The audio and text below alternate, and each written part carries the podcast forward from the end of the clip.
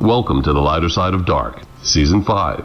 Two of the world's greatest podcasters could not make it this evening. Instead, here are your hosts, Solio and Smith.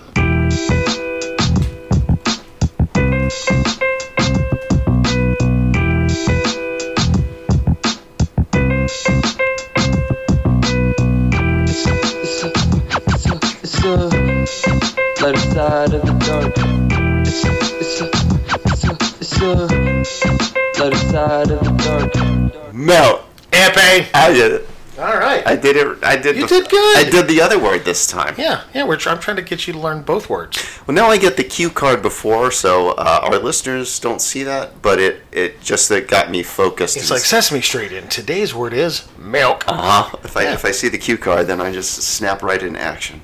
Well, welcome everybody. It is uh, season five, episode five. Is it? It's it, it fives are wild. Fives are wild. It is. it's time. Cinco. Cinco Season Cinco. cinco. Episode cinco. The five five. I can't drive fifty five. Hey, Sammy Hagar. So, it has been a, uh, a very interesting week. Uh, we're kind of getting into the uh, into the busy uh, Christmas holiday uh, season stuff. that thing, we are. whatever- whatever the heck that is. Uh, now, last year we uh, we did a bunch of uh, Christmas Mount Rushmores. So Yes. we, we, we could do those. We could revisit those again this year if we want to. But um, but we have a, a pretty good one this week. Mount Rushmore this week, which is uh, segment three. So this is what we call in the business a tease. You know how like news news stations do that. Q-tips could be killing you. Find out at eleven. Coming up. I know now they can't even do that because Yeah. they're like just find out on Twitter right now. Yeah, a disease killing all puppies. Coming up at ten.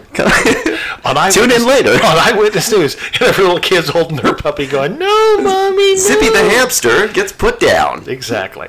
So uh, yeah, let's call it a teaser. This this week's Mount Rushmore uh, is going to be movies with surprise endings. The best four movies with surprise endings.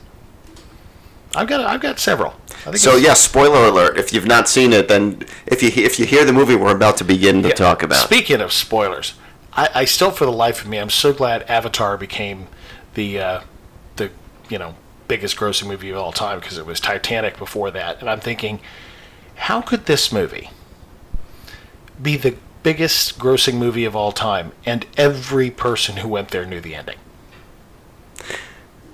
yeah, How's that possible? I guess it's the one one of the few movies where spoilers are, are kind of hard to avoid because, you know, that happened a little before our time. Didn't didn't didn't end well for them. No. You just, I guess it was a matter of seeing how they're gonna do it. Like, Yeah. are they really gonna kill Leo DiCaprio? They're not gonna really kill him, are they? Let's go see. There was enough room on that door for two people. you know, I remember they they did some. Bitch didn't. Ha- Leo did not have to die. there was some sort of Jack did not have to die. Yeah, You know? and that's that's what everyone says. I guess there was, I guess they did some research proving that it would not have been enough for the two of them, but it certainly didn't look like it. So d- no matter what they say, in in my mind, there was big enough for two, and they needed to just take turns. You know, like she goes on for a bit, then when when she's like, okay, I'm Kind of dry. like sex. Switch positions. Yeah, just make it Yeah. comfortable. Then then she gets in. She'll float. You know. She'll float. When I'm on top, my back starts hurting. I'm 58 years old. It's I wanna just- be on my back. It's just courtesy. Cowgirl the living hell out of me. You know what I'm saying? courtesy. Let let your boyfriend live by switching off the raft. All right. Well, guess what, everybody? We uh, we told you about this last week. It's time for the lighter side of dark annual, seasonal, regional quarterfinals of viewer mail. Um, we started the podcast with the intent of listening to our listener or listeners, whichever the case may be, and uh, take their critiques, criticisms, suggestions. Um, Expletives that's good. That's good. with with uh, And under take 'em to- consideration. and, take them to heart. Take 'em under advisement. And, and and say, listen, it's all about the listeners. And and the way I can explain this is, I wrote an article for literally a DJ Association newsletter, probably 15, 20 years ago. I think now I think about it, and it was, who are you, Sears or Target? I feel like this is a trick question. Ah, yes. It actually is, my fine feathered friend. it is a trick question. Are you Sears or are you Target? Now, Sears and Roebuck, for all you old folk, remember when it was Sears and Roebuck? Uh, Sears had a different mentality when it came to the retail shopper. Okay. They their mentality was, you like Craftsman tools because they're ours, and that's the kind of tools we sell. You like Lee jeans because that's the jeans that we sell, so you're going to like them. Doesn't sound very customer oriented. Well, it, it for for many many years, that's what they had instilled in people. If you get it from Sears, it's the best. So the brand is the quality. It's coming from Sears, therefore Yeah. our product. Okay. And Target had a different uh, uh, idea. Put a whole bunch of pairs of jeans out there, see which ones sell the best, and then buy those. Uh, same thing with uh, with other stuff in Target. If you go in there and you see certain, th- if you see things in the clearance rack, you literally never see them again. if they ended up in the clearance rack, they're gone. But they'll buy four times the amount of what sells. So that's uh, I kept telling people, are you Sears or, or are you Target? And the same thing applies to I think our podcast. I want to be more like Target. I want to listen to what the people want and give them what they want. Um, I wish they didn't have to be such raging dicks to tell us, but we in uh, in, in in our attempts to be honest, I'm not going to edit what these people have sent That's out. true. Well, and, and you know what I've noticed? Um, maybe What have you noticed? Maybe you've, Sully? maybe you've What- what noticed you this as well. You're wearing glasses, so I noticed you you, you you suddenly got more intelligent. Feeling extra glasses on. studious. My intellect was plus two with these glasses on. Um, I noticed on the internet, people are not afraid to be very blunt, to, to put it mildly. Yes. Um, so yeah, you, you have to kind of thicken your skin a little bit. Um, it's tough to read things. Sometimes. I've been through three divorces. I have thick skin. Your your skin is ready for this. Yeah. You are being prepared for a podcast. When I meet or- my next future ex-wife, it's going to be, "Hi, do you want one sixteenth of my stuff?" that's really going to be all that's left at this point. there you go. Just make it make it known up front. Do you want your kids spending every other weekend with me? That's all right. know. Well, here's uh, this one came through on the on the on is that on the Twitter? on the Or- Twitter feed, on the Twitter. On the Twitter. See, I, I'm not real good at that stuff. Uh, they Um, tweeted it, it. Tweeted it. Yes, this was this was tweeted to us from at real J O N D O U G H, the real John Doe. Oh, there's only one, I guess. Yeah. Great. Uh, who, who who are these other people wanting to be John Doe? Um, okay, this guy says, um, I promised a friend who's a fan I would listen to at least three shows before passing judgment. I have now promised my friend that I still don't like what you do. and that's all I could ask. Maybe, maybe, maybe he was listening to three episodes in the middle of season two. Uh, we were deep into politics at that point. Maybe he wasn't a big political. That's a possibility. I think, yeah, which really I think was more venting about being terrified of what was happening. But uh, it, it- yeah, I could see that turning off. But, but I'm the same way. I, I try not to pass judgment on a TV show or a series until I've watched at least three episodes. There are shows that sometimes you're like, well, this is a little exposition, so you kind of got to get in. You got to be willing to get into it. Sometimes you have to see if this is an outlier. That show, I didn't like it. Was it? Is it because I don't like the format, the, or the people, or or just the subject matter turn me off? It, it might be all three. You know what I've discovered about a lot of TV uh, series? If I like the writer, I like whatever they write. yeah. The person who uh, who did Scandal, Chandra Rhimes, Shonda Rhimes, I think. Mm-hmm. Scandal, great show. How to Get Away with Murder, not. We tried to watch that, so that was one of those instances where the writer I thought would carry over to the 2nd series did not. Yeah. But um, Vince Gilligan with with Breaking Bad and Better Call Saul. Better Call Saul is awesome. Better Yeah. Call Saul is extremely well written because it's in his style. It's crazy to think that, that that's one of those rare instances where a show was as good or maybe even better, but at least as good as a show that is considered by many to be one of the top shows of the last, you know, 20 years. Yeah. And they were able to match it. And right now, Yellowstone, hugely popular show. Probably one of the best TV series I've ever seen.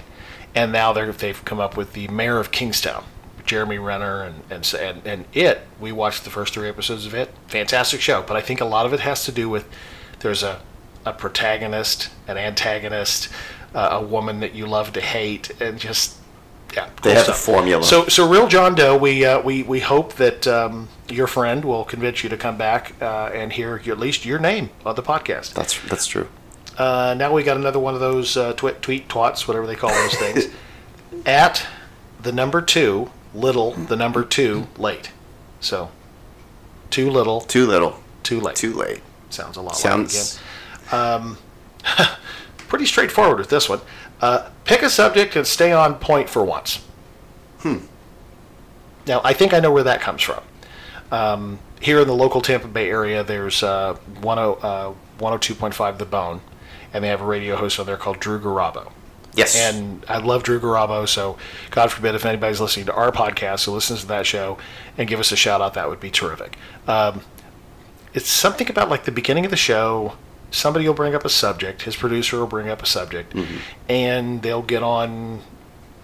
I'll use the term diatribe about it, but just they'll just they'll get on the roller coaster and start it and lock themselves in, and just that's going to be the show for the next three hours. but they stay on that same roller coaster. A lot of times they do. There Maybe seems to be an accidental theme to the show that day, and then they take callers. Mm-hmm. Now, taking callers is is something that really helps make a radio show. Because I did some radio, it really helps to make your show interesting because you're not quite sure what they're going to say. You get the interaction too is important. And we were talking about doing a uh, a call-in show to the podcast.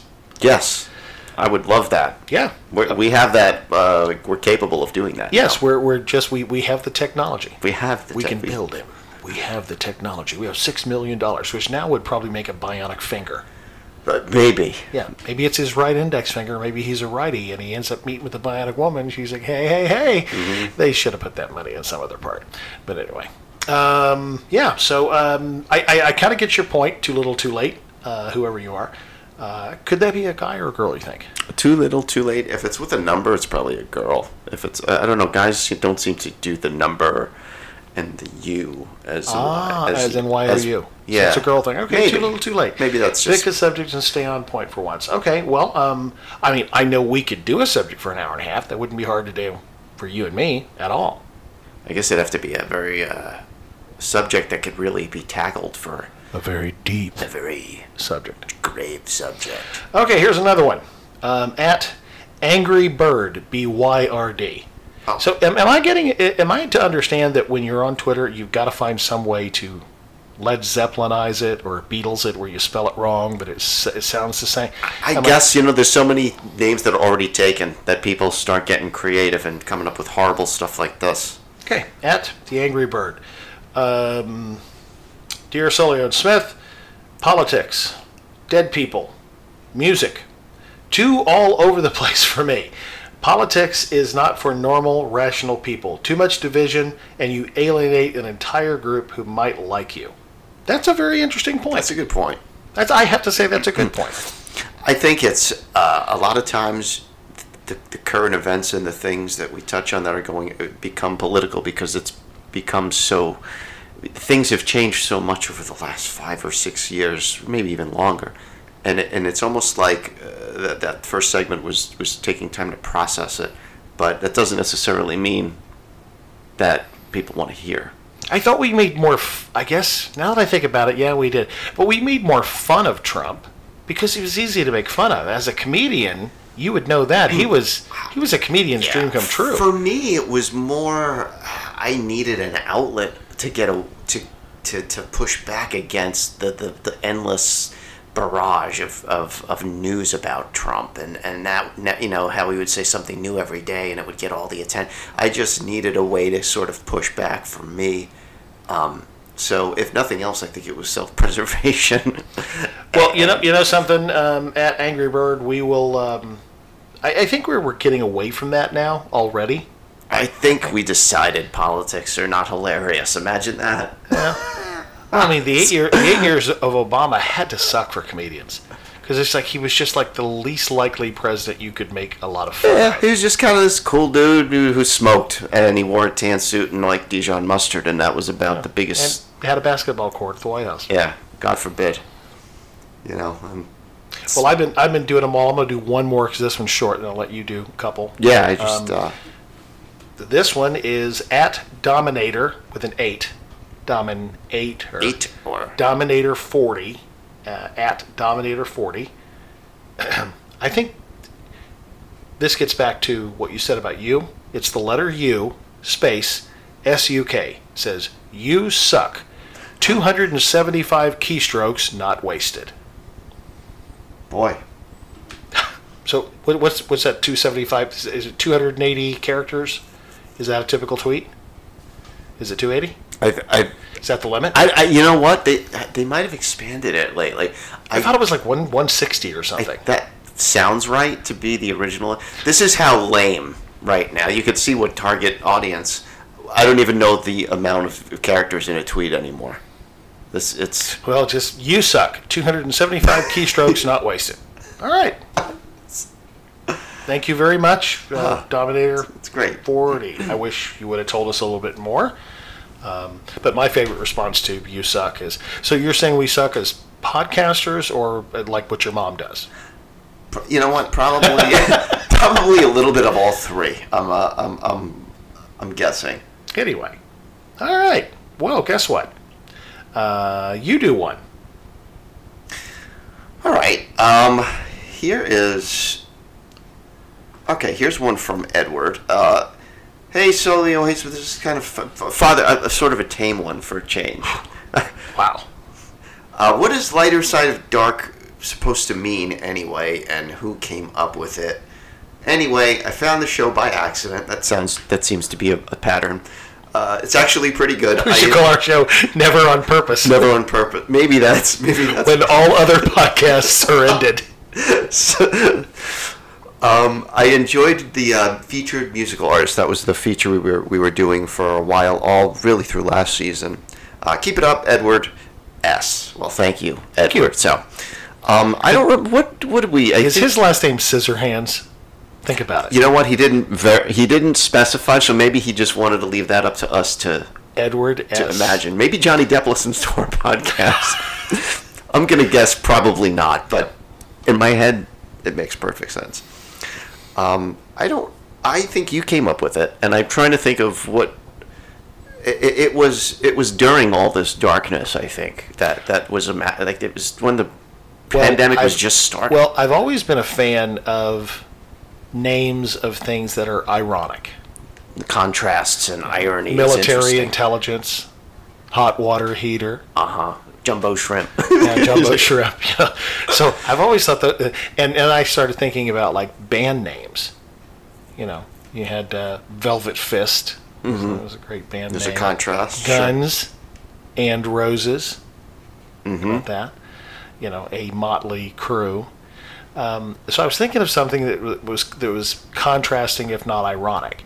So um, I'd say probably it, it, it came from thinking, okay, there's a lot of darkness, like you said. But what's the lighter side of that? What, what are some topics and subjects that people think are, are dark and bring people down? Maybe we could bring some light to it. So came up with lighter side of dark. They- And um, we are going to have for this Christmas holiday season. Uh, it'll be up on the uh, website by the first part of next week. Lighter side of dark merch. Oh boy. Lighter side of dark merch. T-shirts, uh, koozie cups, pens, stuff like that. All the stuff you'd ever really need. Absolutely. You know, you could sit there at your desk with your drink in your koozie, writing on your notepad with your pen, wearing It's got it's got our it's got our big colorful uh, black and yellow logo on the back and the little small black and white lighter side of dark logo on the front, covering the uh, left boobie, the left Mm-hmm. pec, the left nipple cover. that was by design. We, we like the left nipple. Uh, Absolutely. Men and women. And uh, yep, and we have we'll have them in. Uh, you can have any color you want, as long as it's black. And uh, I like that. yeah, exactly, any color you want, as long as it's black. And it, in a, a typical room will hold 150 people or 200 people wearing black shirts. That's true. Yeah, it's slimming. It is. And if you ever uh, happen to, you know, spill tomato sauce, and what, a lot easier than white shirts. A lot, Isn't, lot, isn't that, isn't that the truth? Isn't that the truth? And also, our shirts guarantee that you lose weight. It's called the uh, lighter side of dark diet. If you wear this shirt and don't eat, you will lose weight. It's a, it's the combination of the two that really does. Gu- it's, It's gar- magic. It's guaranteed. Mm-hmm. It's great. Well, here's a here's another one. This um, is here's another one.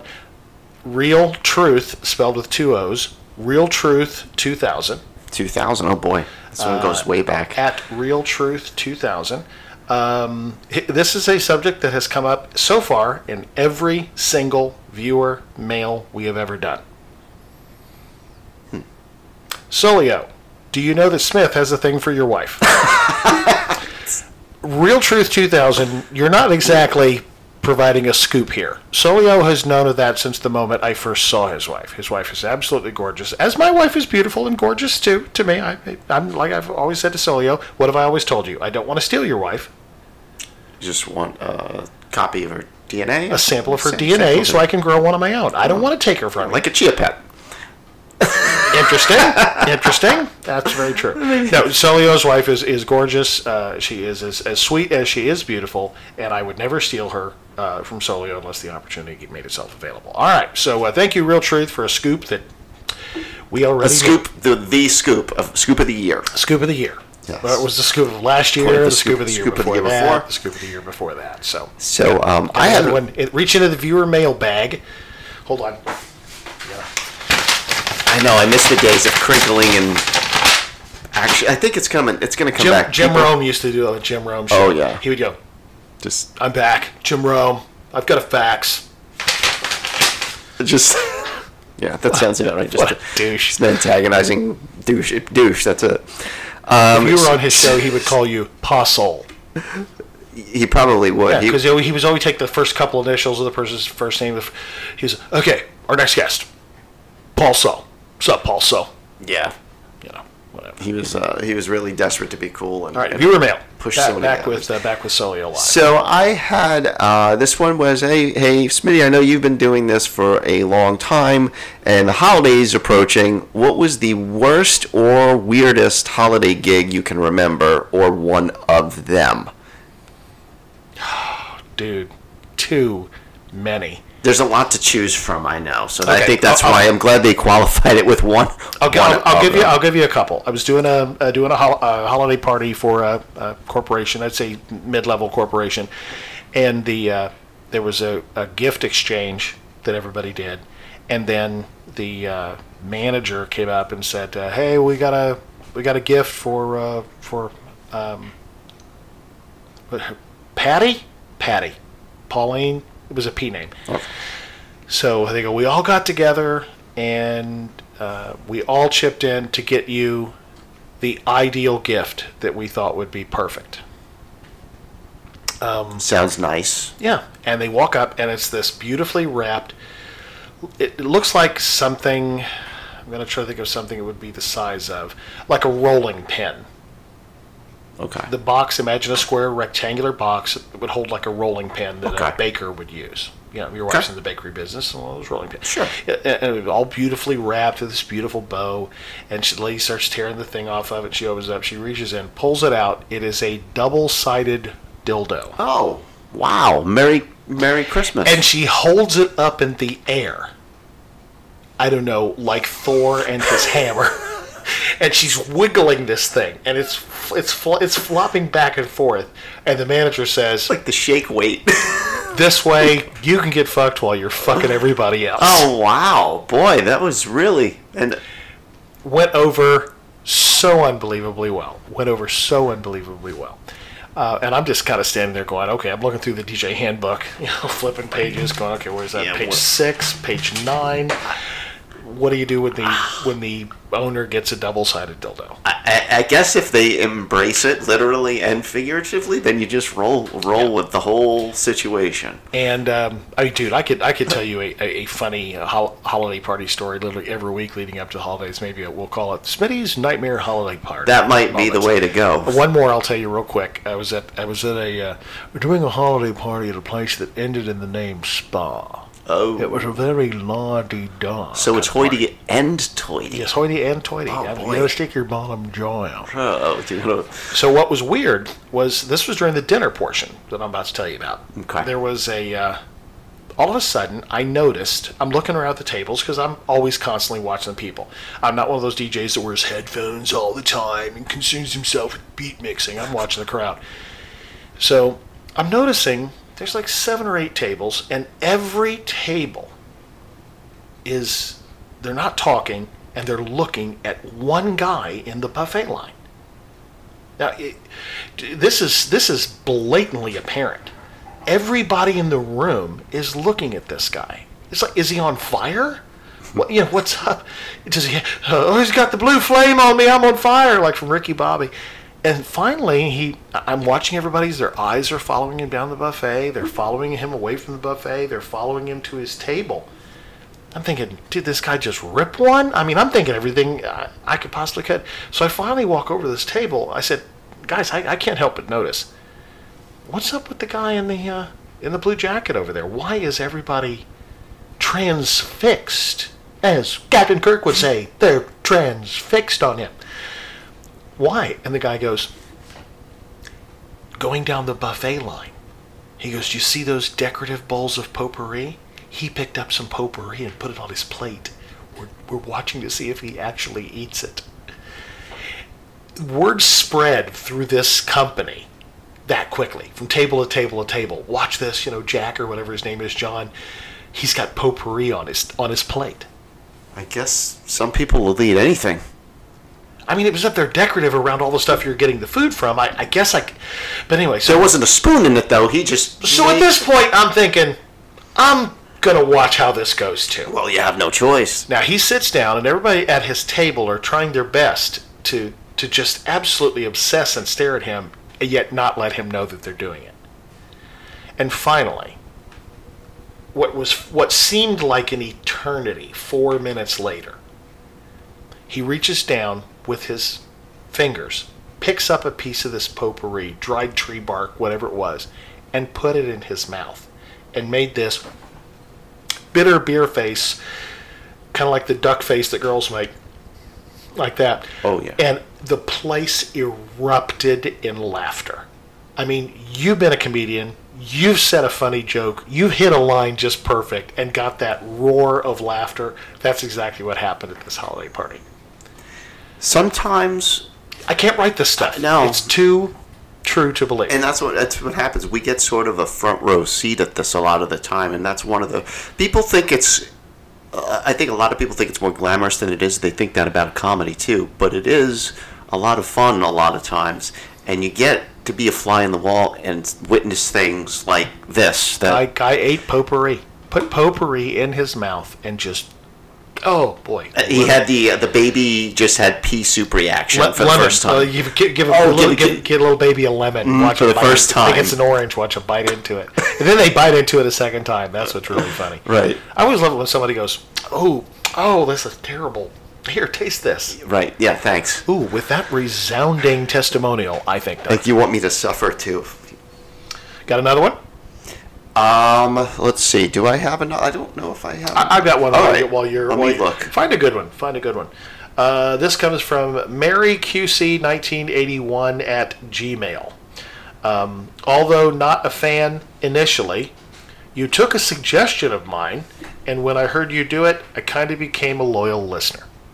Really? Well, that's I'm thinking, was she the one that gave us the Shag Mary Kill of the guys that she wanted us to do? Remember that was that was one we took. maybe. Yeah. I wish they would have been more specific because Yeah. you know that that one thing that we did is probably good to know, so we know to keep doing things What, like what I that. discovered on radio, which was literally 40 years ago this year, um, 40 years ago this year is actually when I started. Um, Um, I did discover that when you took callers and you put them on the air for even the shortest amount of time, they became a loyal listener for the for the for the remainder.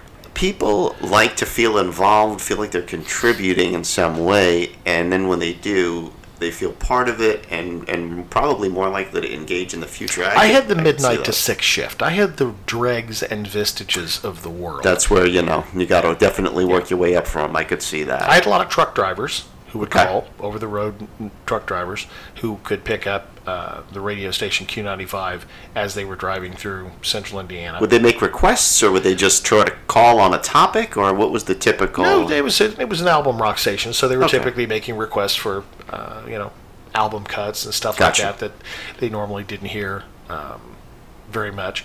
And uh, I also had a deal with several of them that, that they could call in while they were at a police stop. Hmm. So when a cop pulled them over, they were supposed to call the radio station. Oh, Yeah. Tell us, you know, where they got pulled over and stuff. And this is long before the days of cell phones. sure. So they had to call from payphones and stuff like that. And and stuff. And That's true. Wow, that's not as easy to yeah, just. and I would and I would beg the officer to not show up at the uh, court date, so they get them off their ticket. it worked a, worked a few times. Yeah, worked a few times. Actually, did. All right, I got another one here um, from uh, six nine six nine Medicine Mafia. The six nine six nine Medicine Mafia. Okay. um, at it.net. Never heard of that uh, email IT, thing. that sounds very Um, generic. I think we're being tricked. Want to say, not a bad job, guys. Each season is getting better. Keep it up. Less politics, more music. Well, I think that's something that everyone could ag- could agree on. Yeah, List. I mean, I, Maybe that's I'm, our I'm- I'm, picking up on the the, subtle, the subtleties of the theme. Um, neither neither Solio or I claim to be an expert on politics. All we can do is offer our opinion. Yeah, it really, I think, uh, po- politics just has become a part of the current events culture over the more in the forefront the last several years. Now it's, I mean, it's still there, but it's not as aggressive and in your face. You know, you have to pay attention, but it's it's it, was- Trump was just a whole different animal. We know times they are a changing. Uh, we Right. under, we understand that they're changing, but I think we talked about this back. It might have been, even been season one. We were doing real Trump or fake Trump or real Don or fake Don, whatever that segment was. And um, I can tell you that in the 1970s, the Wonder Years decade that I recall, and even the 80s, the President of the United States was the lead story on the news on an average of once a week. The President was in Belgium today right, and met with Belgium King, you know, whatever. and it was usually kind of boring. and, and they were discussing uh, importing of chocolate. You know, so and the pre- or the president was at some conference, or the president uh, did a the State of the Union is coming up next week. Then with Reagan, it got to be twice a week, but he was an actor, so you almost expected him to like to be on TV or like the spotlight. He made a lot of changes in the country. There's no doubt. Some some good and some bad. Then the 24-hour news cycle started with CNN early 90s so by 1992 by that election that election was the first one where election coverage started at 6 o'clock and went to like midnight now election coverage starts the day before and goes for 36 to 48 hours later or like this past year went on for two weeks constant It's like the Super coverage. Bowl. Yeah, it's it's it's it's exactly like that. And even Obama and Clinton had about the same number of appearances on national news a week, about three to three and a half. With Trump, it was every day. every single day.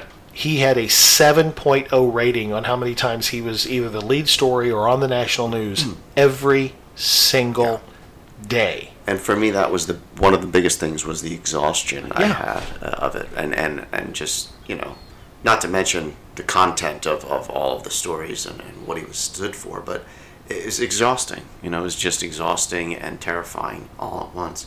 So I think that's why we, we could not talk about it because that's all you heard. And also, we started the podcast smack dab in the middle of the pandemic. Yeah. we needed, you know, I needed to see your face. You know, I, hadn't, it- I, had, I hadn't seen you in months. It, it was really this was born out of almost out of necessity. I, I hesitate to say, but it kind of was. And and well, it's kind of your fault. So if people like what we do, they could, you know, you should applaud you. But it's also kind of your fault They if they don't like us because you were the one that said when we were driving an hour and a half to a to a game show gig, you said we ought to do a podcast because we always seem to have.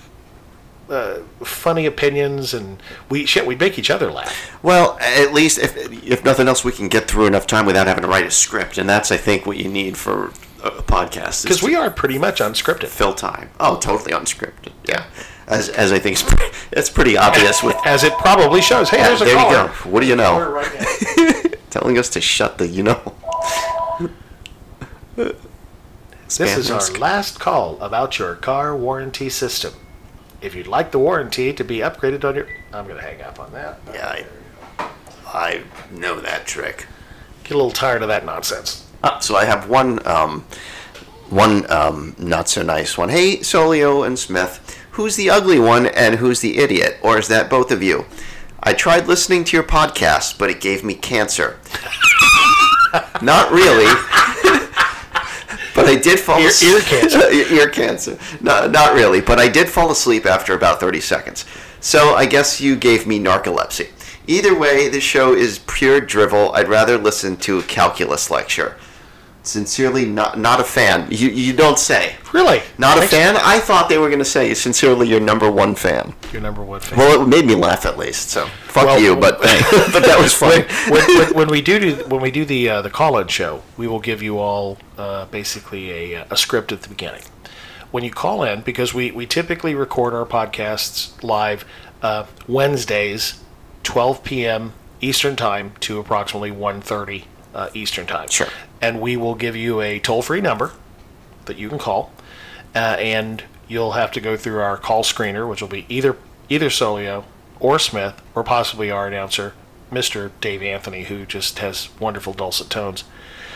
We uh, now and when we when we put you quote unquote on the air because we have an on air light and it's on right now It's official. and it says on the air, you will have to say long-time listener, first-time caller.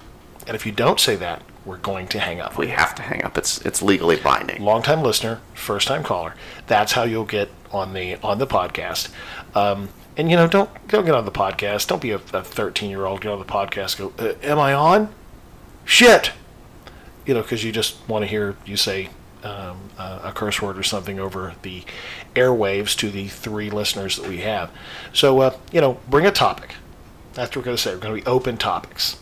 And if they bring us a good topic or a good Mount Rushmore topic, we'll use it. Absolutely, we'll use it. Sure. And the uh, the best caller of the day, as voted on by the two of us, that contributes the most to the show, will win a vacation to either the Caribbean or Mexico. A legit eight day, seven night vacation to Mexico. A legit six day and seven night vacation to the Caribbean. Three different locations in the Caribbean. Three different locations in La Mexico or Mexico, as it's referred to. So we'll do that. We'll have some fun. Yeah. So thanks for letting us know you're not a fan. It certainly Yes, wouldn't, it wouldn't have been the content of your tweet or email or whatever. Yeah, I was wondering. I was wondering where they stood, but their name really uh, that helped clarify their position. So I'm glad they. And the uh, the, the second best caller will win a pen. Perfect. That sounds. That's the appropriate second place. Right. prize. So that's a uh, a fun a fun segment of mailbag with uh, Solio and Smith. Uh, some things we knew, some things we did not. It's always stuff to learn. We'll we'll revisit the mailbag. Uh, All right, we're going to be back with our next round of uh, One Hit Wonder Tournament, uh, episode five. Some, an interesting wrinkle in this past week, Paul. oh, yes, there is. There is. We'll be back.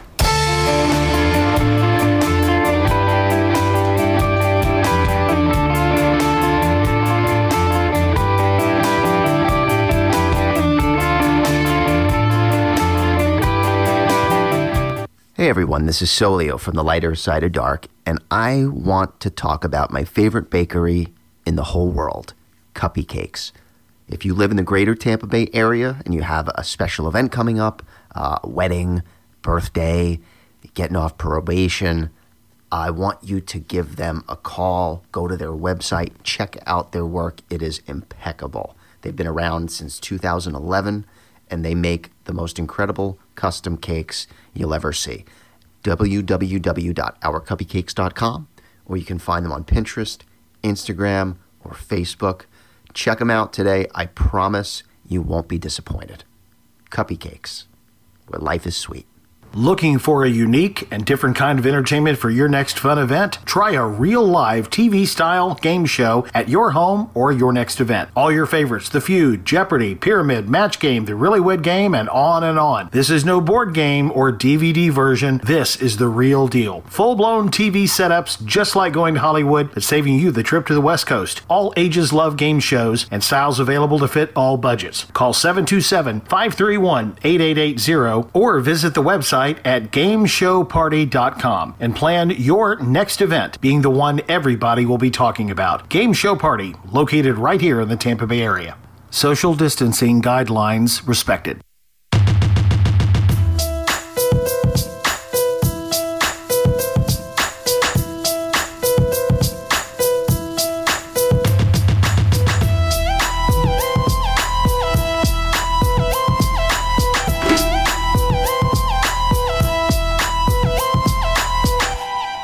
Lighter Side of Dark featured musical artist. It is uh, season five, episode five. We are Um, I guess you could say balls deep in the one hit wonder tournament. We are about that, uh, about that, uh, about at that point. Yeah, About at that point. about at that point. Gosh, you're, you're just a lyrical master this morning. aren't having you? having mic issues. Sorry. We're, we're, we're at about that point. Right about now, it's about that time. How about one of those obnoxious mobile DJs every time you get on the microphone? At this time, we'll be doing this. At this time, we'll be Oh. doing at this time. Crutch words. Hate those annoying little Buy, just buying time. All right. so, one hit wonder tournament. Interesting um, switch switch up on last week. We kind of predicted this because your best entry into last week, I think, was uh, Toni Basil's Mickey. And I thought your best entry was tainted, uh, was Soft Cell's Tainted Love. And what was interesting is we had our first ever tie. And wouldn't you know, it was those two songs. Those two songs, the one I predicted that would win for you, and the one you predicted would win for me. So what we've decided is, with a tie, both are entered into the final eight-song seeding. I guess is what you'd call it, kind of like the uh, November, uh, December Madness. yes, I think that's uh, fair, fair to go. So, December. so so far, the ones that have made it into the uh, uh, eight-team tournament are Play That Funky Music, White Boy, Wild Cherry, Mickey, Toni Basil, Tainted Love, Soft Cell, Groove is in the Heart by Deee-Lite. and don't worry, be happy. So now, for the next three weeks, next three episodes, we will be doing the next three winners will make it in. And then of these eight, we'll do head to head. For example, uh, one week I'll pick a song, you pick a song, we have to make a case for which one should move on. Sound good? we keep, uh, yeah, we keep moving this forward. People say we agree all the time too What- damn much. We need to argue a little bit, you know.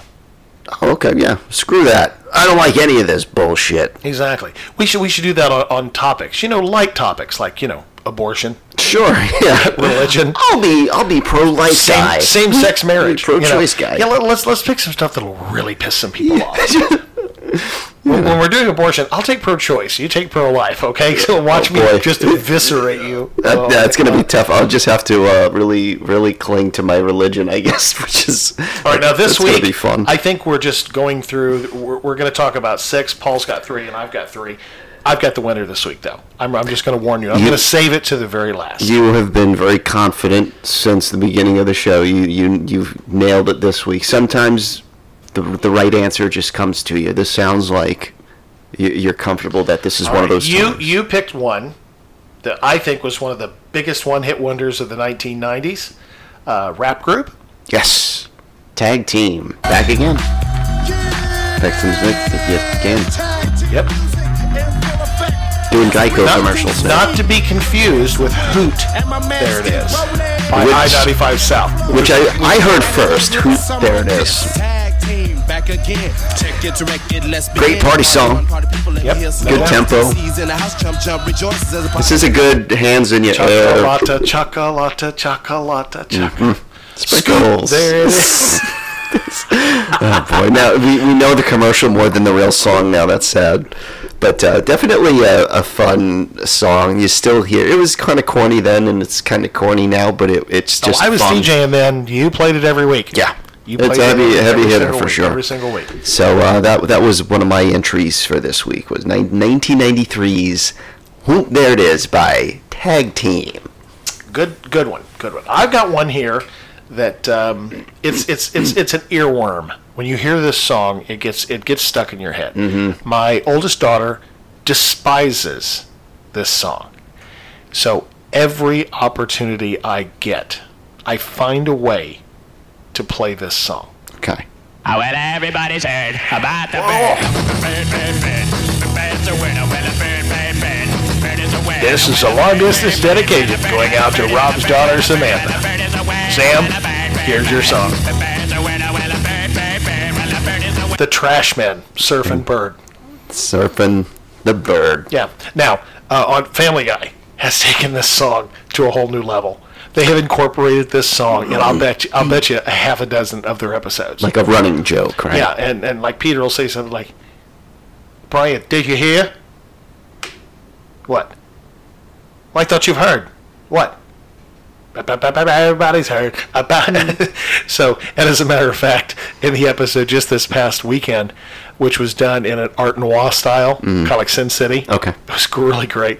So Peter shows up to the speakeasy in the 20s, and op- the little slide opens and goes, What's the word? And he goes, Bird. Bird is the word. They're gonna do it like even the, the last episode of all time. They'll they'll find a way to sneak that in there Yeah. as a running joke. And then, then there's a great scene in um,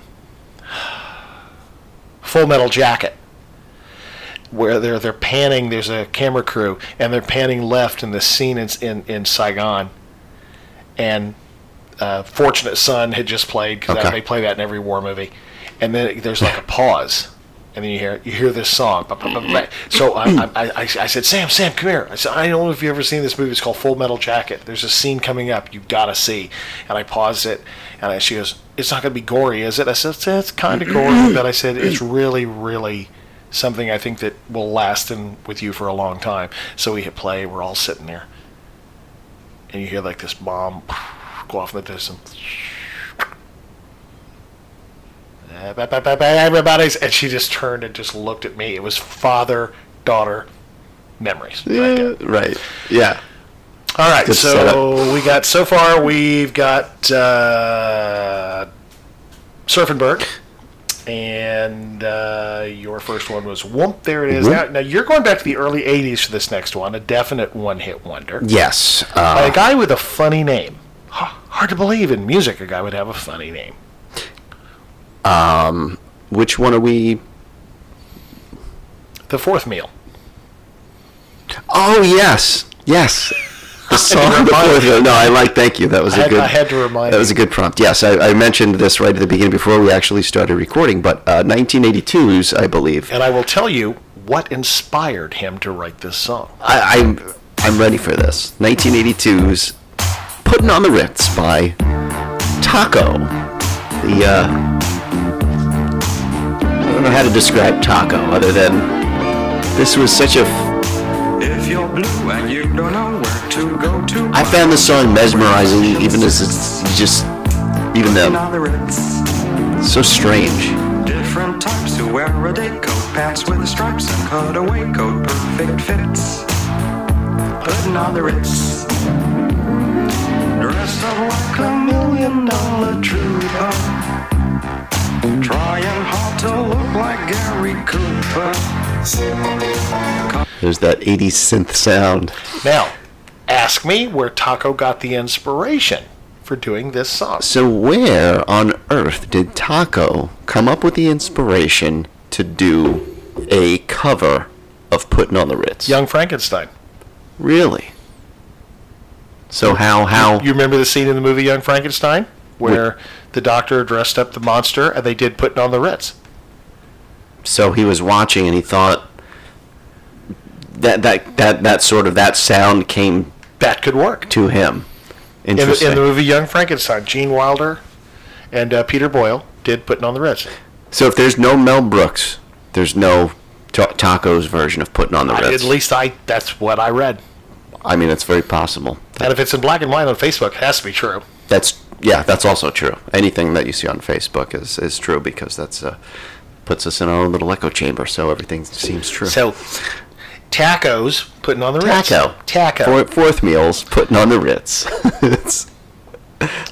So yes, uh, going to the early '80s indeed for that one. That's an interesting. Uh, that's definitely qualified as a one-hit one. kind of a quirky one, but uh, I like quirky. So I'm I'm going back for this one. Uh, back to the roller skating days of the mid 1970s. All for me. A one-hit wonder Dig by it. a man named Frankie Smith. Do you remember it?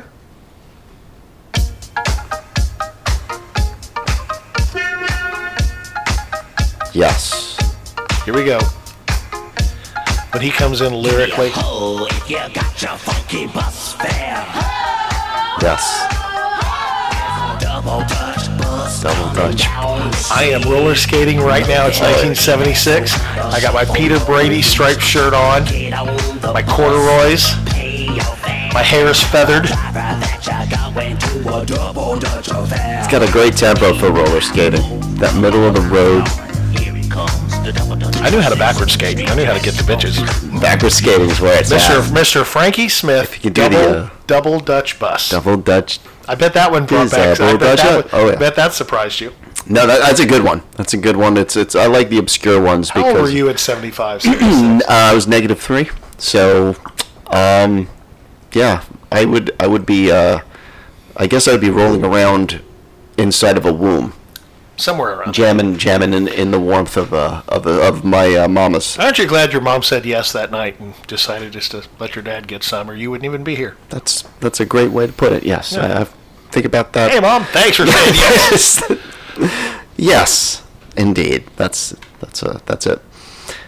Um, yeah, no, that's a great roller jam for sure. No That- doubt about it. And uh, I got do I? I think I have another one to, to throw out there. Yes, you went 1980, 1986. One of the most um, recognized opening lines of any 80s song ever, and often often sung in karaoke by people who should not attempt it. Which is probably something you could say about most songs, but you're absolutely right. Most people should not sing this because it starts so high up. But by uh, the outfield, Josie's on a vacation far away. Josie's on a vacation far away because she wants your love. What's your love? Or maybe we want your love, Josie. Somebody would have to be squeezing my nutsack for me to hit notes like this while singing it. Maybe that's why it was a hit, is people were just so impressed. That's. Let's bring in the drums. Outfield, your love. The outfield. Good, good entry. It's good funny. entry. It's funny how certain groups can really capture such a such a great hook and intro and something so catchy and, and timeless. never hear from them again. and it's just that must be so frustrating. You spend your whole life writing music, and you have a song that you know is your hit, and then you're wondering like, why do they like this but hate everything else that we've ever done? Uh, that that would be a mind fuck. I think. I think if I was an artist, so. to be- what, what if you know with members of the group Cream? Hey, we got this great new guitarist, Eric Clapton. Man, I swear to you, uh, the uh, the Yardbirds used to have him, but you know they had kind of a falling out. So we, we could make all kinds of good records of this mate, right? Yep. you know, have one hit. We got to get rid of this guy. Eric Clapton. He's a real dick. they, they learned why there was a falling out and now he's he's get now he's starting to fly off the rails i don't know what it is at a certain point guys who were just regular assholes during their career they get like 60 plus Uber asshole. and they turn point. into uber asshole it's like they they shift forms and become extra aggressive and hateful about it i, I don't and, and he seems like he's going down that route so it's Did you get a chance? Have you had a chance to see the uh, 2021 Rock and Roll Hall of Fame induction? no i have not Yeah, there, I watched. Any I- surprises? yeah, I wa- no, I watched a, a little bit of it last night. Um, they ended up uh, Carole King.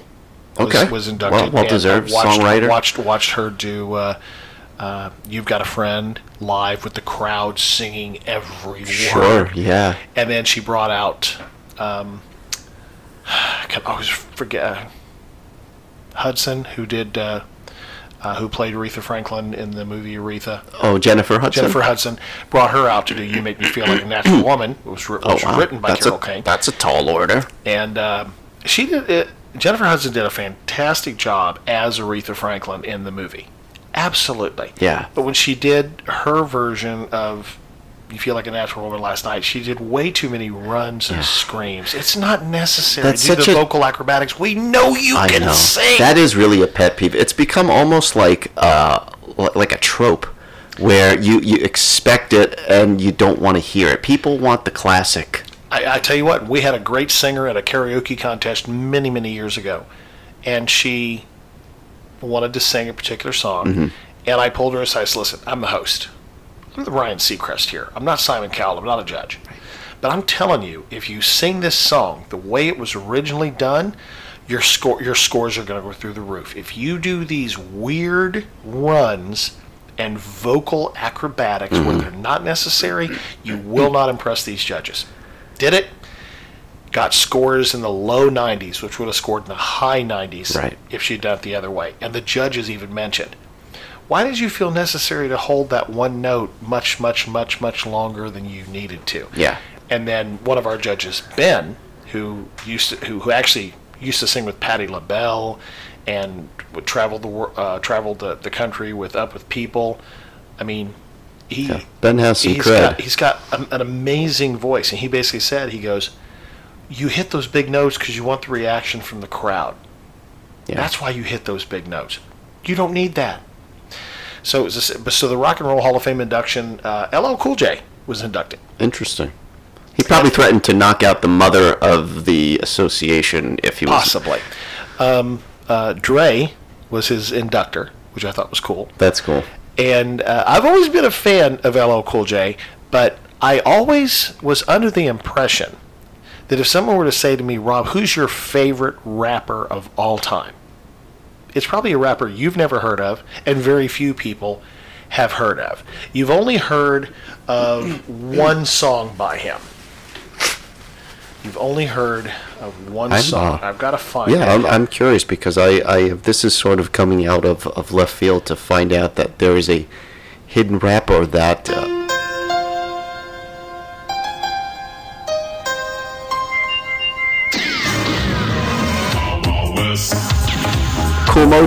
Kool Moe Dee. My One- favorite rapper one of the OGs. of all time. Now I'm thinking I might have the actual song. Um, yeah, I got I gotta find it. Yeah, so let's see. Why, well, that would have been late 80s, I think. What, like 80, 88? 87, 88. 87, 88, something Now, like that. what I discovered by being a fan of, of Kool Moe Dee is he was always calling somebody out. And I never could figure out by the first couple songs who it was. Okay. Um, and come to find out, he had this head to head, face to face beef with LL Cool J. Interesting. He accused LL Cool J of following him in clubs and stealing his Like his essence. style. Yeah. Okay. LL Cool J turned out to be really big. Kool Moe Dee turned out to be have real good quality. Now this is a song called Death Blow. To the break of dawn, to the break of dawn, to the, to the, to the. Time's up, punk. It's got a good beat. That's real. Sounds like 90s New Jack Swing. Let's go. to the break of dawn. Another dumb move. this time is over, boy. This is me and you head to head. Let's go. Here we go. Beat down round two. Heads up, punk, cause it all comes down to me and you face to face, head to head, mic to mic. I like the weak shit you said. Just like a got beat, nitro lyrics, weak. Say good night, show. Star Trek shades, man, cut the joke. Let's get serious and go for broke. You still got a lock on my jock like a pit bull. Sit before you pull it off. You soft, Mr. Pitiful. Here's the mouthwash, G. Your breath smells like my jock strap. C A U M E. You're riding me. D O D D. Junior Mo D. Stop fighting, chewing, swallowing. Who in the hell told you that you could do what you was doing? Raise Razor, son, I need jock relief. Here's a toothpick, now get my jock at your teeth. You swallowed it? Yeah. Finish? Burp. Now let a real man go to work, cause I'ma whip you like a daddy, beat you like a baby, sick you like a dog, dropping lyrics with rabies, cut you like a knife, cause you're nothing but hype. You slice and dice and ice twice for life. I'ma treat you like a hooker punk, change your clothes, put you on the street with your jingling hoes. Keep talking about me and I'll keep pimping. Just bring me that money and take this last whipping. How can one man be so dumb? You're trying to come off and don't know how to come. You're young and dumb and quick as the tongue. You're high strung bum. Come and get dumb. I'll do you with the death blow. That's that's one quarter of the song. Boy, that's that's quite a diss track. Now, now the, I, I let that play out because I think Kool Moe Dee had probably some of the best lyrics of any rapper of all time. If you guys ever get a chance, he's got um, uh, a song called "Go to Work," uh, "Go See the Doctor," uh, "How Cool Can One Black Man Be." Really, a lot of great stuff. But this is like one of three songs where he just comes at him, and later on it says, "Mama said knock you out, come do it. You can't win," and that bitch knew it. Yeah, wow, he really was going after him. Now, at the very end of the song, you hear him talk and say, "Hey, listen, listen, man. I ain't saying the brother can't make a good record, but I'm just saying we need to go head to head on the lyric tip because when it comes to lyric, he can hang. So put a little pressure on your boy because your boy ain't got no heart."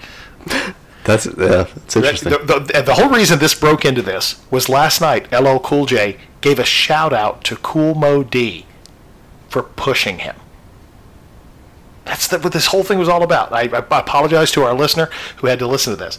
no, not, but I like to hear the origins. He actually of- did a, a, a shout out to Kool Moe Dee for pushing him to be better. Well, you know, though that that is actually really uh, a, a good thing for LL Cool J. That's actually a nice thing to do because anytime you get publicity on the stage like that, you know, when people are listening, people are watching, and he says something like that, that's an acknowledgement, and it's sort of a again like a shout out where when somebody talks about fast rappers, put on the so put on the song "I Go to Work" by Kool Moe Dee. He did that song live on Arsenio Hall. Didn't lip sync it. He did it live, running up and down the crowd stairs and everything. Yeah. Even Arsenio said, "Man, you didn't lip sync. You did that straight up live." And then Arsenio brings up, "Is there a little beef going on between you and Kool Moe Dee?" that's interesting. and they talk about it. yeah, Uh, excuse me, you and LL. And LL, Cool yeah. J. So there we go. He does have. He's got quite a quite a uh, quick flow. Um, although it's kind of funny because he was, you know, he was pissed at LL Cool J for maybe like stealing his essence.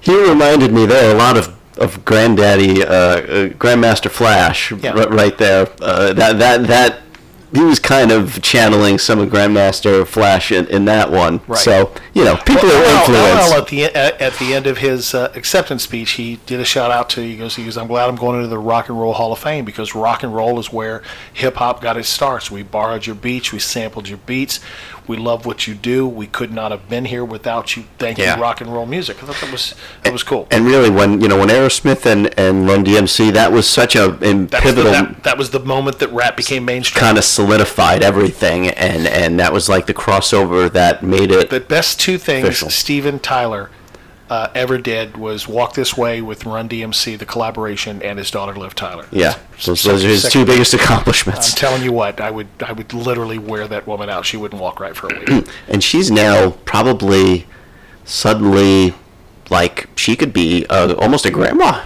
po- potentially. oh God, that's scary. That's weird. That's a gilf. She'd be a young. She would be, and I don't know if she is, but she's at that age where it's possible. And uh, I, I haven't seen her a while. I, I mean, she was. Look her up. She's probably. Well, I mean, she well, was I'm gonna let pretty. you look. I'm gonna let you look up some really sexy images of Liv Tyler while I announce the winner of this week's One Hit Wonder tournament. Oh yes. If this one doesn't win, I'm, I'm dropping the mic. Katrina and the Waves.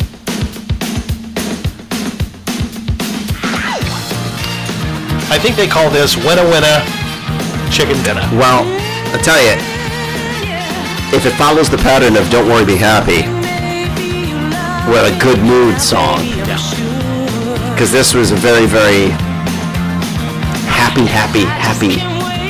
Katrina and the Waves, Walking on Sunshine is Great. I would be willing to bet Great number choice. five's winner in the tournament. If it's not, if Taco beats it out, I don't know what the hell I'm going to do. Yeah, I, I that's I don't think Taco. uh, You know, Taco's great after midnight on a on a late night, but uh, but you know, I don't know if it's going to be Walking on Sunshine. That's a Walking on Sunshine, that is my my entry. I think this is going to be finally. I, I tied with Tainted Love, so basically, you've been working your way up, with, clawing with- up there when you it. tie, it's like kissing your cousin. It is, but uh, this is the week maybe that it all changes. She still looks good to me. I mean, you know, she's. Uh, let me back up here. I mean, I don't know. I don't know how you could. Uh, oh, really? Now we're getting things we can't. Unskippable ads. Yeah, don't Penny. No, I don't need to see her with her dad. Yeah, yeah. I think she's. I think. I think she's a good looking woman. She looks. Uh, I would. I would have her. I would cast her to play my uh, uh, ex-Jewish fiance Wendy in the movie of my life. I would cast her because she looked a lot like her. She'd probably welcome uh, the work right now too. I think she'd be, you know, like a life, maybe like a lifetime movie. This I mean, the Armageddon money ran out. I don't know if uh, you know. I don't know if she'll ever be hurting with with Papa's income, but You mean uh, Jersey Girl ran out? she might- the money from Jersey Girl ran out. she might just be bored. That would be the only issue I think. I, I can't imagine money is You going mean to the be Biodome money ran out? Biodome money never runs No, out. that, that was she wasn't in that. But that was such a great movie. Speaking of movies, uh, our next segment, the Mount Rushmore segment, is uh, movies with surprise endings. The top four movies with surprise endings. So that was our one hit wonder week five uh, tournament. We will have those up on the Facebook page for y'all to vote. And uh, good luck to your entries, Paul. I think your love by the outfield is good. Putting on the Ritz taco. Good. worthy challenges, There it is. but uh, good choice. we might we might be looking at some sunshine next next week. We'll we'll we'll find out. Surfin Bird's probably not going to do it, but I put that one in there as a- Yeah, it's okay to throw in an annoying earworm so that we can not have it advance and never have to deal with it again. Because, like it or not, a lot of one-hit wonders are that way. I love the double Dutch bus, though. I truly, truly do love the double Dutch Well, bus. maybe someone will surprise us, and uh, the roller disco will win. I'm going to do a little, play a little bit of the Kool Moe Dee's "I Go to Work." That song I was talking about as a, uh lead-in to our uh, commercial segment, and back for uh, number three. Sure. We'll be back segment number three in just a uno momento, por favor.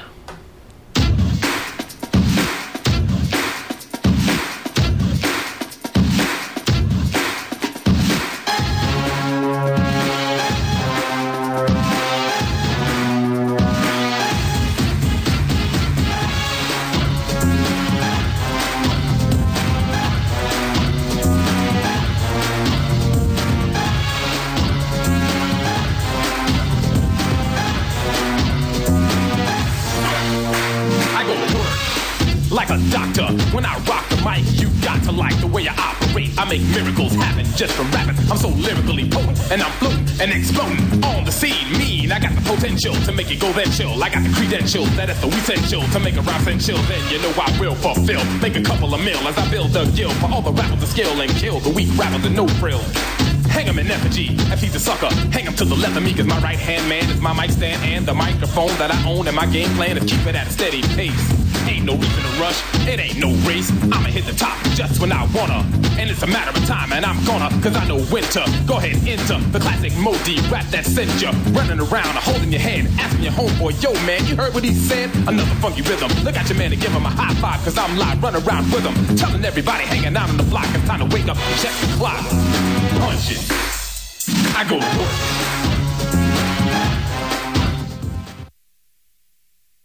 Do you have old furniture that you just don't like anymore? Instead of throwing it away, donating it, or selling it at a yard sale, then spending hundreds, if not thousands of dollars on new furniture, consider having your old furniture redone. My wife and I did, and we don't regret it. The bedroom set was great, it was well built, just the old oak finish was not only worn out, but outdated. The good people at Obsessed Distress Furniture took them and made it look like we had a whole new set, and it was a lot less than paying for a new one. They can do just about any color combination, and adding that distressed look is really in style nowadays. From bedroom sets, dining room sets, to even a simple coffee table and end tables, whatever your needs, they even sell furniture they've already completed. So visit their website at obsesseddistressed.com or call 352 600 8221 or look them up on Facebook. Obsessed Distressed Furniture, making your old furniture new again. We abide by all CDC and COVID restriction requirements. Hey everyone, it's Solio from the lighter side of dark. Let's be honest, 2020 has not been a lot of fun so far, and we could all probably use some laughs. When I need some laughs, my favorite place in the world to be is at Side Splitters Comedy Club in Tampa, Florida. Live stand up comedy every Wednesday through Sunday night. Nationally touring acts. There's even acts you've probably never heard of that are hilarious. If you've never seen a live stand up show, I want you to go. They are so much different in person and they are so much better. You feel the energy, you really feel like you're part of something special. Sidesplitterscomedy.com. You can get your tickets online. You can pick out your seats online so you can sit wherever you want. If you want to be in the back because you're afraid, that's fine. You can do that. Go to sidesplitterscomedy.com and grab your tickets today.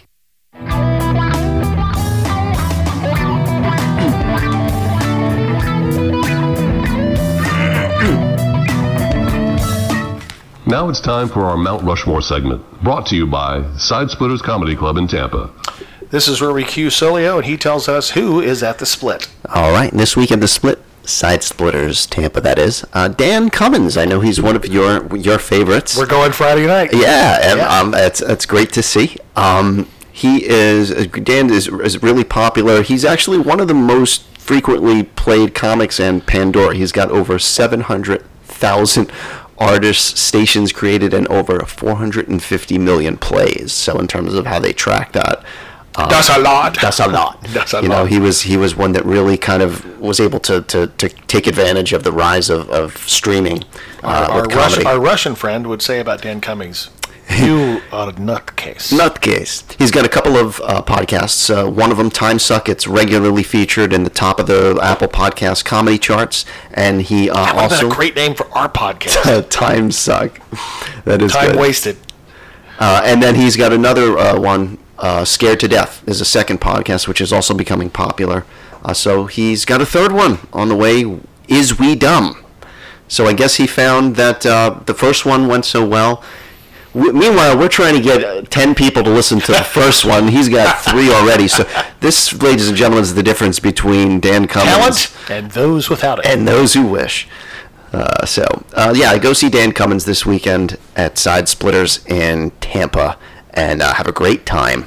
You can get Yes, the tickets we- online. It's probably I, I will be there uh, Friday. At, uh, Dan Cummins, one of is uh, my oldest son Jesse's uh, one of his favorite comics, and he turned me on to him about uh, two months ago, and just love his delivery, love his the way he just doesn't put up with bullshit snowflake audiences that moan and groan, you know, and uh, and so on. So I will actually be there Friday, uh, the ten fifteen show, the late show, because the other was were sold out. Friday Leary, brave man. Friday Late Show. That's uh, the reason Steve Martin quit comedy.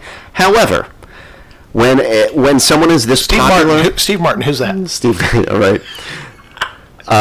Is he Martin Short's assistant in that? the- have you seen the Steve Martin uh, The Martin new Short? not the new one. Please watch it. Yeah. Oh my God, it's beyond hilarious. They destroy each It other. It must be fun for them to be able to work together again after all these years. Just like, hey, remember we did Three Amigos like 40 years ago? Want to just do something fun again? But yeah, watch watch it. It's All right. really good.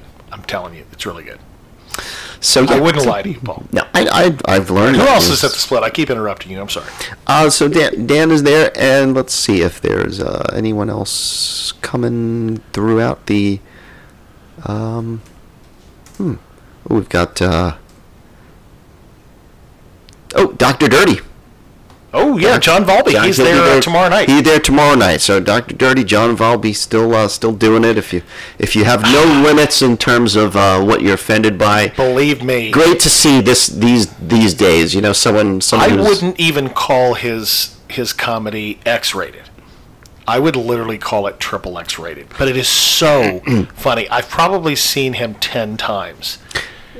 It's And- it's the kind of thing he's he's committed to the point where you you can't top it. He he found his niche. Just go as far as you could possibly go. and he go. has a, he he plays piano and sings and does all these songs basically by heart.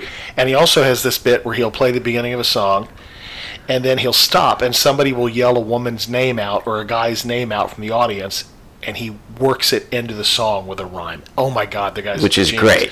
And my wife's name is Leveda, so we thought we'll yell that out. He won't have anything to come with that. Oh, believe me, it ended with Iada.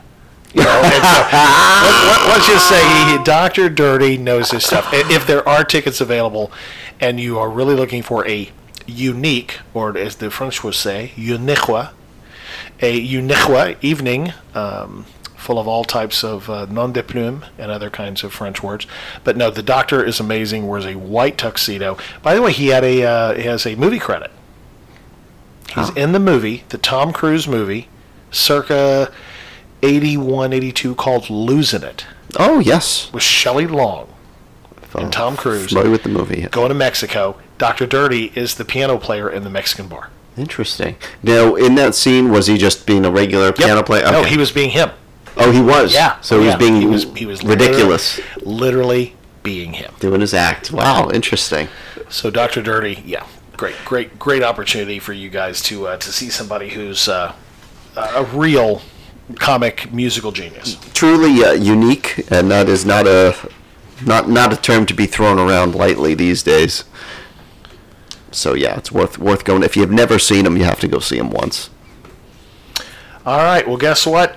It is uh, time for the Mount Rushmore segment. Rushmore's. brought to you by movie theaters everywhere. These are the, in our opinion, the top four movies that had an incredible twisted ending. Or some some of them. This is su- surprise ending. th- this should be this should be uh, no debate. Just four movies with twists that that everyone, I'm sure, all of our listeners will agree. and no if you haven't seen movies that, God forbid, everybody should have seen by now, uh, don't blame us. Spoiler alert. Um, I'd like to start off with one. Sure. Uh, because you reviewed that you reviewed this movie during early season four Okay. because I gave it to you. Once upon a time in Hollywood by our good friend Quentin Mr. Quentin. Quentin Tarantino. Okay. Tarantino has this uh, amazing ability of telling a story completely out of chronological order. Um, Pulp Fiction was like that. Kill Bill, Kill Bill Volume Two, all of them were in a in a similar style. But in Once Upon a Time in Hollywood, it, it doesn't have a oh my god, holy crap, ending twist. But at what point in the movie, at, at one point in the movie, I asked you at what point did you realize it? At one point in the movie, you start realizing, oh crap, this is based on true events. This is the Manson family murders. At what point did you realize it in the movie, percentage wise? It, it started to get. I want to say it was. There were creepy indications early on, but maybe when they when he when Brad Pitt arrived at the was it the trailer park The ranch. the ranch yeah. that vibe immediately like it was off immediately and it seemed culty to me and and I think at that point it, it was become clear it was almost like an alternate universe Manson family experience uh, that as seen by actors really in Hollywood And the girl who answers the door, her name was Squeaky. right That's what it, Sque- Nanette Squeaky Fromme right was one of the Manson family murderers. yes And he said, he goes, uh, "Who- who's that? Oh, Squeaky. That, that's boom, boom. They're at their, they're at that uh, that that ranch out in California that they used to use for props and stuff like that. Um, the, the name of the ranch is drawn. I'm completely drawing a blank on it right now. But Once Upon a Time in Hollywood, I think has a surprise ending because it shows you what would have happened if some little slight Just a little made left, left turn five minutes earlier and and what's her name doesn't get killed, and all the people in the Manson family don't commit the murders of, of what was her name? Sharon? Sharon Tate. Sharon Tate right. They don't commit the murders. In the movie that's the twist. Right. Uh, oddly a happy ending in a way in a weird Yeah. way for for Quentin Tarantino. That was his way. But I loved the the the banter between Brad Pitt and Leo DiCaprio. It was incredible. Yeah. there's, there's, there's, there's a great scene. There's this guy called uh, uh, Big Tex or something, and he shows up, and Brad Pitt is completely tripped out on LSD, and he walks in, he's got a gun, and he goes, "Hey, I know you. I met you earlier at the ranch. What'd you say your name was?" He goes, "I'm the devil, and I'm here to do the devil's work." And he goes, "Nah." It was something a lot stupider. Great line. He delivered it so well. Yeah. I've, I've, I've watched that scene repeatedly because I just love Brad Pitt's delivery in that scene. it's perfect it's So yeah, Once Upon a Time in Hollywood, um, finding out that it is uh, based on a true story about the Manson family murders, yet it shows you what would have happened if it didn't happen. Yeah. So I think that A qualifies. what if? A what if? Yeah, Quentin. Quentin's very creative, and he's good at things like that. He's got things to keep you off balance. All right. Surprise endings, Paul. All right. Surprise endings. Um, I'm going to go with. I'll start with a a, a classic, for, as in terms of uh, surprise endings go. Kind of a um, creepy surprise ending. Finding out all this time the thing that you were eating that you thought was nutritious Let me guess. was Soylent Green Soylent Green. It's is people. Yep, Soylent It's Green. People. It's people. and that's kind of like ev- like especially then like oh like we're all cannibals like you just forced everyone into that tricked everyone into But it But when you think about science fiction genres of the 1970s, when they told, what tried to tell us what the future looked like, mm-hmm. and here it is 2021, and the world hasn't really changed all that much. We're not driving flying cars. Everybody isn't wearing a one-piece pantsuit with a diamond on the front. Not yet Yeah, I'm, I'm, I'm still waiting for the flying cars, the hover. I want some kind of hover vehicle or t- maybe a teleporter. Maybe we just skip the hover vehicles and go to a teleporter. Yeah. From electric vehicles to a, a human tele. That, that would be good. That, that's a two to beam up, Scotty. But, Yeah, uh, just beam me everywhere I want to go. So uh, yeah, one of the uh, I thought that was a, a, a bit of a morbid um, twist ending, but Yeah. certainly interesting. For those of you millennials and Gen Zers, uh, if you ever want to watch the movie Soylent Green, we've just ruined it for you, and we don't give a shit because you should have seen the movie before now. Yeah, spoilers alert from here on. We don't give a damn. All right, here is uh, here's a surprise ending, and um, this is a surprise ending in a movie that I would be willing to bet every person has seen. Well, here he is, if ever, oh, ever a whiz there was. Wizard of Oz. At the end, you find out it was all a dream. It was all a dream. It was just a dream. All the colors, all the wizard. Yeah. You know, you think the twist is the and, wizard and is. you were there, and and you were there, and, and so were you. and, and you, I don't remember your names, but you were there, and, and you were, and so were you. You, all you, all you people who treated me so poorly during the making of this film. Absolutely. You were all here. It amazes me, and I, I just love it. And I think I'm going to miss you most of all. And the line of the Tin Man are looking over, going, I like, are you? "We're right here. We're right here." Even even as a kid watching that movie, I thought Bitch. is really Yeah. insulting. bitch. Here it was like 1939. Yeah. Bitch. It's like you don't have to put your MySpace top first friend in front. You don't have to mention it in front of everybody. That's what it felt like. You know, Family like- Guy made fun of that too. Yeah, I could I could imagine. I miss you most of all. Tin Man's like, I'm standing right here. Like, geez, fine. Glad I didn't like you much either, you high maintenance bitch. Yeah, so I, that, yeah, I think that's uh, that's qualifies as a Yeah. movie with a surprise ending. Well, sure, because uh, uh, that was before that was uh, something that you'd seen done a, a bunch of times. You know, the the dream ending. That was what was that? No, the- Wayne's World calls it the. Yeah. Let's do the Scooby Doo ending. Scooby Doo and the ma- unmask. But uh, yeah, definitely that that was a twist. And I would have and- got away with it if it hadn't been for you pesky kids. So um, Got another one? I do. I have one that this one was not uh, something that came to mind until re- when I, I, I thought a little bit about um, context and the time of the release. But um, I'm I'm not sure how you feel about this. But The Empire Strikes Back, and the reason I'm saying that is because the last part of that is when you find out that Luke Skywalker is the son Of, of Darth, Vader. I would consider that Darth Vader saying. "I am your father," Because you killed my father. Uh, Luke, I am your father. and then they leave you hanging for three years. Yeah. You know, so as it turns out, it, it is true. But you know, you're kind of led to believe, no, wait a minute, are they really going to do that? Is he trying to trick him? It's Darth Vader. So now thinking, you know, of course, everyone knows that lore, and and it's sort of like if even people who don't like or know Star Wars know, oh, Skywalker, that's Darth Vader, that's his father. But at the time, that was a huge twist, and I don't know that anything like that had been done where the evil person was like this guy who was one of the most evil bastards to come around in a long time. In the time. galaxy. Like just choke you out for looking at you wrong, kill you right in front of everyone else. From across the room. Yeah. Like that's scary shit. Yeah. And he's the father of like the most innocent you know, he was even almost still had blonde hair at that time, but you know, he was so it was uh that that occurred to me was a pretty big twist at the time. Um, I agree with so that. I would throw that in the in the in the hat for for consideration. Um, for for twists. There's a lot. As far as movies with a great ending, I think I've got one here. I see dead people. I was uh, I was hoping you would say because if not, it was going to be the first honorable mention. But how can you mention twists without mentioning mentioning the twist that got us all? Man, I, I'm watching that movie, and and I'm just and I'm going, wow, this is really a great movie. Um, I've always been kind of a Bruce Willis fan. I like him in serious roles. I mean, the comedic cop role in Die Hard, John McClane, good. But I liked him in this movie. And then, of course, at the end, when you realize it, when I realized it, was when they were standing.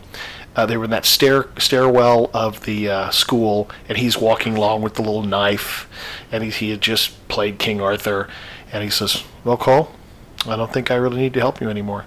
And he's like, No, I don't think you do either.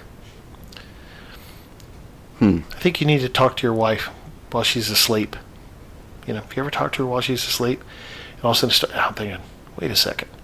Then they start showing the flashbacks. Yeah. He's never seen in any of those scenes. Right. And They they kind of un they piece it. They let the pieces out. And I'm just sitting there going, was I this stupid for the last two hours that I just wasn't paying attention? I think that was the brilliance of it, and that's why expectations were so high after that. There was no interaction. Uh, M. Night Shyamalan's great about stuff like that. There was no interaction with him and anybody And but- anyone else. We never saw it. A- and You just thought his wife was a bitch in the movie. Yeah, it's just they they did such a good job of sort of keeping you invested in his story, Bruce Willis, and and him and his relation to Haley Joel Osment's role. They did such a good job of keeping you invested in, in that immediate story that Have you seen Haley Joel Osment recently? I have not. Look up a picture of him. I'm afraid now. But uh, He's a spokesperson for a new diet plan. It's called Slim Slow. oh, Haley. Oh boy, he looks like one of the Duggars, Dude, dude, he looks like Cartman grew up. Oh, Looks like Eric. Cartman grew up from South Park. Look at that. Look at that head. Look at that cranium. He does. It's interesting because he looks so different now. He, he's put on quite a bit of weight, but he could. He looks so unique. He could get a different kind of like he could Dude, I get. mean, a- he'd be all right if he'd lose like 15, 85 pounds, something like that. He's got to go one way or the other, really, because in Hollywood you almost have to be like super, super skinny and in shape. You or, he played the original uh, Forrest Gump Jr. oh, really? Okay. He was, he was Forrest Gump Jr. Okay, I have to go. I'll have to check that out again, because he was he would have been real young at that point. He would have been like a. It was like Forrest. Forrest, why don't you go in there and watch cartoons? Ha, His name is Forrest too. After his daddy. Yeah. So his daddy's name Forrest. So yeah, so Haley's got the big. At least in, in this photo, he's got like the big mountain beard, and and he's he's very um, Picture him as Eric bulky Cartman now. grown up. The live action Eric Cartman. and and he's got sort of a comb over, yeah. but a long. this is bullshit. If he had if he had one of those little hats on with the ball on top, he'd be set. So yeah, I, I think Sixth Sense. That's definitely. It's gotta be there. Yeah, that was that was on my list. I, I thought it. I figured it would be on yours too. I got two more. Who you got? boy. Can do Uh, another one if you're busy looking over your list. yeah, maybe maybe throw out one more. I'll see if. Last scene of this movie, I'm going to recreate it. Door closes. Guy stands in an office in the Pentagon in a Navy uniform. The entirety of the movie, he's been speaking in English. And he looks at the guy across the desk and goes, Bis was vorgesagten Finkes fast. You realize that Kevin Costner is the Russian agent in No Way Out. Okay. Very end of that movie, you realize the entirety of the movie, the Russian agent they've been looking for, was him. Interesting. See, I never saw. I remember that movie. I never did see it, but that was uh, sort of like Wow. just I mean, the cherry on the sundae. Then I, I, I tell you what, the gasp in the movie theater was so intense, oxygen masks fell from the ceiling. We lost depressurization. it's hard to get that kind of uh, reaction in a movie nowadays because people like to kind of play along and He walks in, closes and- his door, and and you know starts talking in a Russian accent. I was making up those words earlier. I should have just done this like this. You are nutcase. that's all we had to do. Das Vedanya. We done. Cracovia. Or you can start talking like Borat. Ah, this is my sister. She's number one prostitute in, in all of in all of Kazakhstan. Yes, you can't have this. Yes. Yes. Yes. So yes, no way out. Kevin Costner. Last scene. Head. Mind blowing. Well, I uh, uh, I would say this maybe maybe would have can be considered a, a, a twist or certainly unexpected for this uh, honorable mention, but one of the original gore, fun gore uh, theater movies, Friday the Thirteenth, where um, you find out It wasn't him. It was not Jason. It was his mother His who mother. killed everybody in the first one. in the first one, which Great is trivia question. How many people did Jason kill in the first Friday the 13th? None. and that's a good way to word it because everybody associates Jason with the killing machine. You know, they just the, the mask, the knife, whatever, chainsaw, whatever he could get his hands on. He was that was kind of what was so creepy about it is the, Jason, the, Jason, the slow walk, the the the the the the, the, the, the Jason, Jason, yeah, Jason, just that. Jason. Jason. Yeah, it's che- it's really goosebumps. I forget what comedian said this, but he goes, uh, goes, you want to live in a horror movie? Just be able to walk faster. Yeah, Because the mummy, Michael Myers, Jason, all of them, they just walk normal. Frankenstein, they just walk. Just pick up the pace a little bit. you know, just a do a speed walk. God forbid, jog. You'll win. You, you, you'll get away. you would think they they seem to know. hiding behind the couch. Jason seems to know shortcuts. Quit hiding in the convertible. You know, the thing Yeah. with the cloth top. Right. The the the, the uh the meat locker full of chainsaws. All That's, right, I got another uh, surprise ending for you, and I only have to say a man's name for you to know the movie I'm talking about. Okay. Keyser Söze, Yes. the usual Right, suspects. the usual suspects. I'm Keyser Söze. Kind of, kind of one of those, one of those. And I, the first time I watched it, somebody had told me that there's a surprise, and I, I, I still never put it together. Even expecting a surprise ending, I never put it together that the character Kevin Spacey was playing was in fact Keyser Söze because Yeah. he played a gimp so well, dragging his foot, arm all twisted up. Right. And then at the end of the movie, all you see is he's walking down the street, dragging that foot. Next thing you know, it's picking up the foot, and he's just walking normally, and you're like, "Oh shit!" I mean, it's just such a such a great ending. Shucks. Aw shucks. Golly, Golly. darn it! so yeah, I would say, um, I would say Sixth Sense for sure, Wizard of Oz for sure, definitely Empire Strikes Back. Um, I mean, Usual Suspects and No Way Out, good, but Soylent Green was a big surprise to me too. That was a that was a you know it's pretty well known and it's one of the older uh, movies with a pretty big twist. That was uh, so yeah. There's there's some good. I think there's some good options up there. I think this was a uh, a, a, a, a good subject, a good subject, a surprisingly good Mount Rushmore. We've segment. probably missed a couple of really obvious ones, but that's what Put those on our Facebook that's page. That's what viewer mail is for. Respond. Tell yes, us. but go on our Facebook page and say uh, we listened to the uh, Yabba Dabba Doo Yeah. uh, Mount Rushmore segment, and you forgot this blah blah blah. and this. How could you? How could you forget blah blah blah? Everybody has seen it. You'd be surprised how easy it is to forget obvious things when you, you you're in the moment and discussing, and everything seems so. And then you, and then there's this big glaring. We're still it's season five, episode five, and we're still waiting for Solio's review of Yellowbeard that was given to you in season four, episode two. That's right. I still okay. Yep, I have it. I have Haven't it. had time, Solio. I just haven't watched it. too busy rearranging your sock drawer. Sock drawer is usually second or third on my Gotta list. go to gotta go to the library and put books in the wrong places just to piss off the librarian. I do. I have to do something to keep entertained.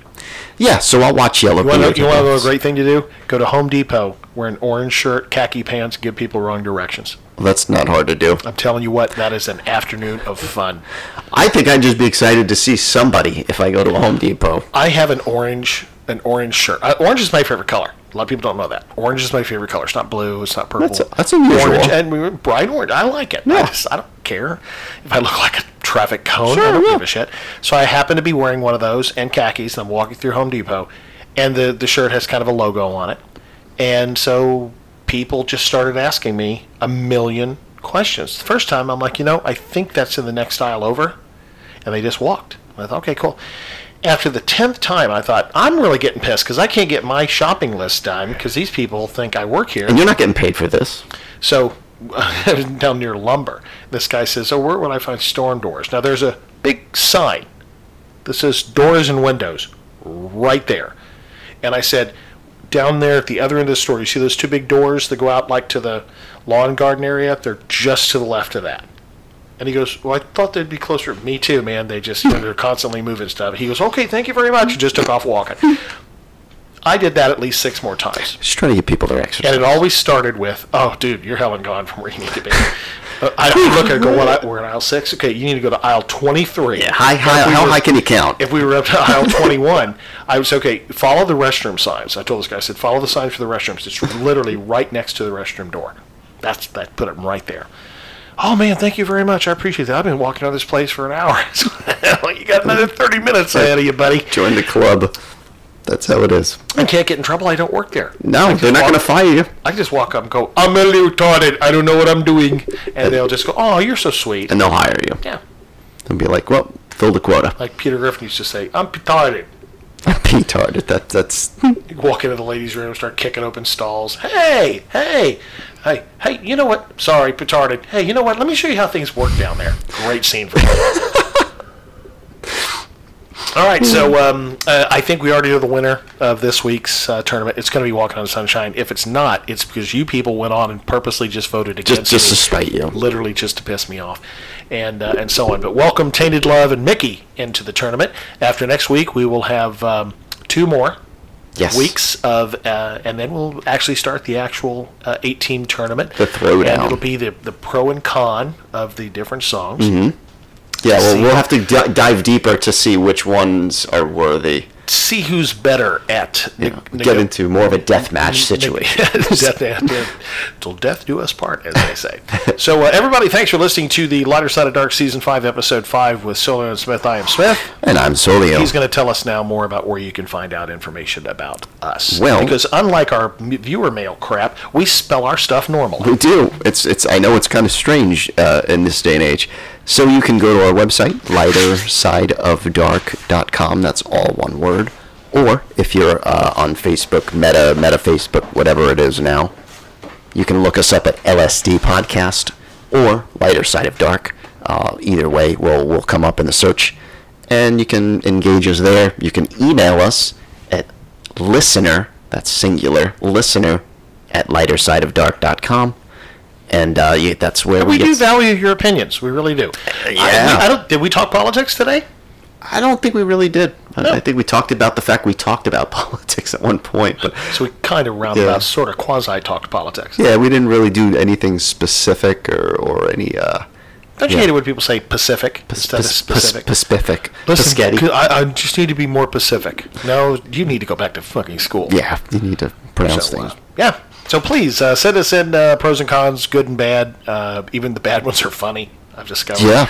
Um, Sure. yeah. And and and every single viewer mail, someone says, "Does Solio know that Smith has a thing for his wife?" Yes, asked and answered, Your Honor. Yes, we asked know. and answered. Thank you. And uh, so we don't have to worry about our we don't have to get worry about getting in trouble with our wives because they don't listen. No, that's That's the cool part about Yeah. this. We can just sit here. We we could. We don't. We can sit here and trash our wives, but we don't. No. Because we love them. No, yeah, I do. That's wonderful human yeah. beings. And they, she hears me enough. Isn't that the truth? All right. Well, Solio, it's been a pleasure working with me. Oh, it has. We'll see everybody next week for uh, season five, episode six. We're getting eerily close to the Christmas holiday. Oh, we we may, are. we may even do a uh, Christmas uh, Mount Rushmore. Well, some, something some- themed around some Christmas. next week. All right, guys. See you next week. Stay safe. Take care.